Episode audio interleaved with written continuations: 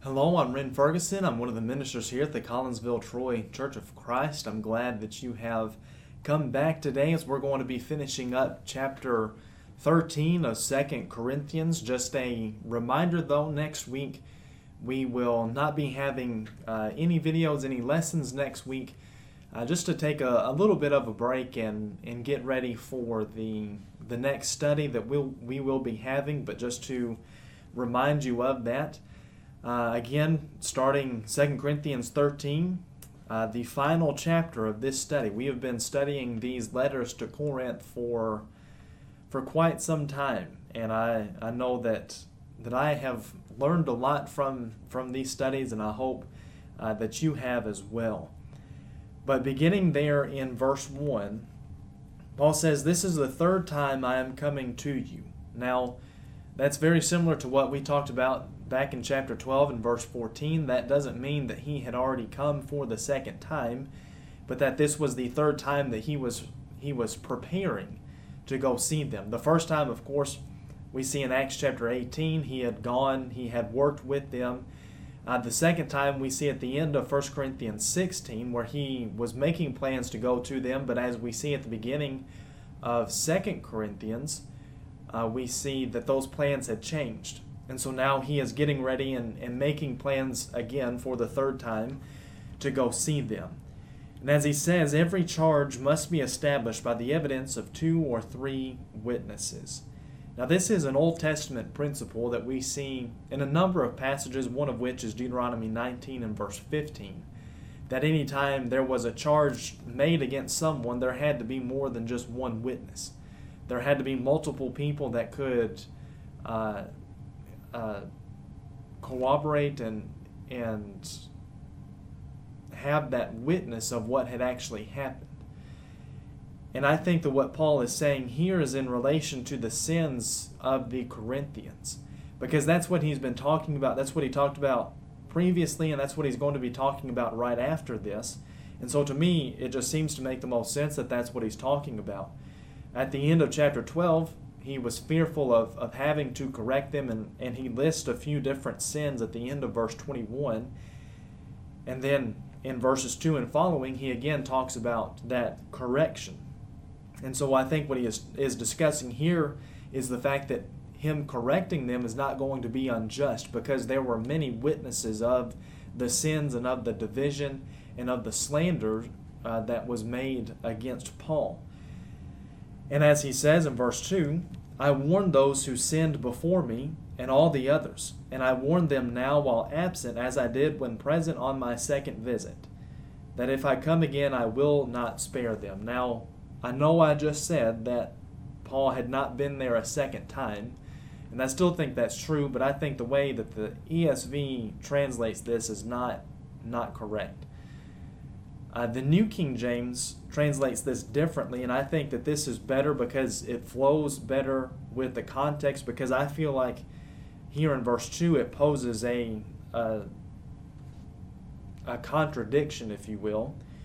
But the New King James says there, as if I was present the second time, which I think again makes the most sense with the context and with everything that he has said thus far. I warn those who sinned before all and, and all others, and warn them now while absent, as if I were present the second time. Again, I think that just with the context and with even the sentence and this, this verse itself, I think that that translation makes the most sense. He is warning them with the same authority, though he is absent. He's warning them with that same authority as if he were present. And he's, he's discussed that and mentioned that before in this letter as well. And he says there in verse 3 Since you seek proof that Christ is, is speaking in me, he is not weak in dwelling with you, but is powerful among you. That idea of, of Paul's correction being proof that Christ is working through him. For he was crucified in weakness, but lives by the power of God, talking about Christ. They considered him to be weak and feeble when he was crucified, but in reality, he had the power of God. For we also are weak in him, but in dealing with you, we live with him by the power of God. That same idea, though they considered Paul to be feeble and weak, he dealt with them with the power of God. And so he says in verse 5 Because of these things, examine yourselves to see whether you are in the faith. Test yourselves. Or do you not realize this about yourself that Jesus Christ is in you, unless indeed you fail to meet the test? He is urging them to look at themselves and to make the proper corrections and to change whatever needs to be changed because dropping down to verse 10 he he again reiterates the fact that he does not want to have to correct them when he comes to them and so he he is urging them to examine themselves to measure themselves according to the standard of God's word and to correct anything that needs to be corrected and as he says in verse 6 I hope you will find out that we have not failed the test. He's saying even if they were to put Paul to that same test and examine him, they would find that he did not fall short, that he kept the word of God, that he was faithful, that he had, lived a just and righteous life. And in verse 7, verses 7 through 9 are, are interesting. He says, But we pray to God that you may not do wrong, not that we may appear to have met the test, but that you may do what is right though we may seem to have failed. So in verse 6, he's saying, if you were to test us, if you were to examine us, you would see that we lived a righteous life. They would not fail that test, so to speak. But he says their main priority and their main desire is that the Corinthians do what is right. Not just, as he says, not that we may appear to have met the test, not just so that other their whole purpose in this is not so that everybody will know that they lived a righteous life. Their purpose is to help the Corinthians do what is right, even if people view them as being weak, even if people view them as as being inferior. If the Corinthians are doing, in essence, what Paul is saying is that if the Corinthians are doing what is right, then he doesn't care what they say about him. But of course they weren't, and so he was correcting them. And in verse 9 or verse 8 rather, he says for we cannot do anything against the truth, but only for the truth. I think that is somewhat self-explanatory.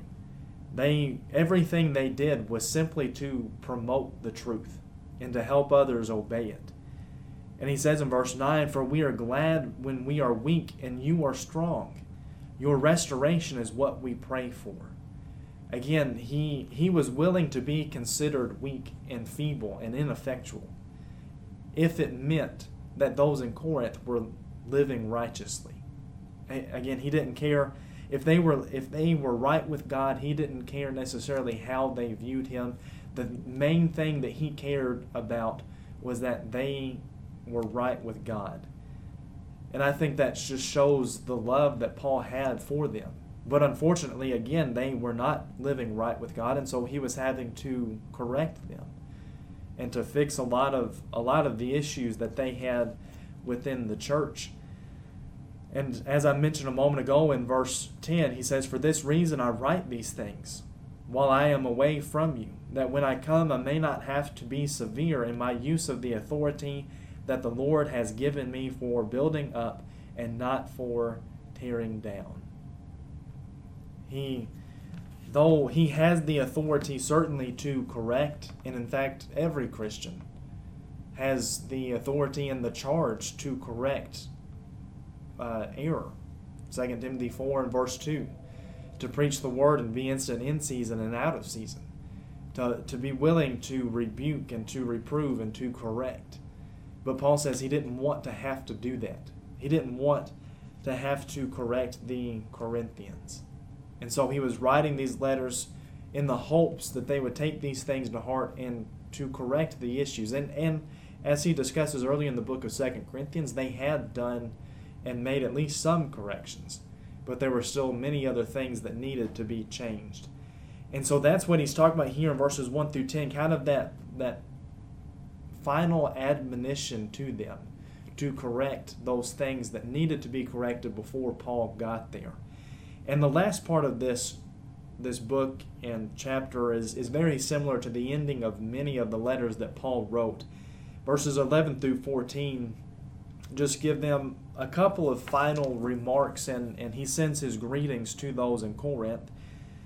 And here he says, Finally, brothers, rejoice, aim for restoration, comfort one another, agree with one another, live in peace, and the God of love and peace will be with you.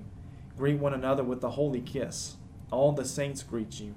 The grace of our Lord Jesus Christ and the love of God and the fellowship of the Holy Spirit be with you all.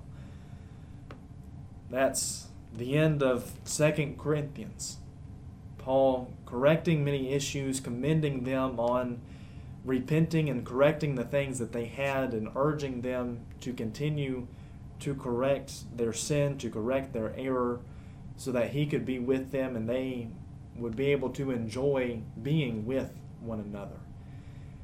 Again, I, I hope that this study has been as beneficial for you as it has been for me. Again, I know I have learned learned a lot through the study of not just this this second Corinthians, this letter written to them, but also the previous study that we did of First Corinthians. And again, just a reminder, we will not be having uh, videos next week, but we'll pick up the week after that. I thank you so much for your time and for your attention here, and I hope that you'll come back uh, when we resume our studies.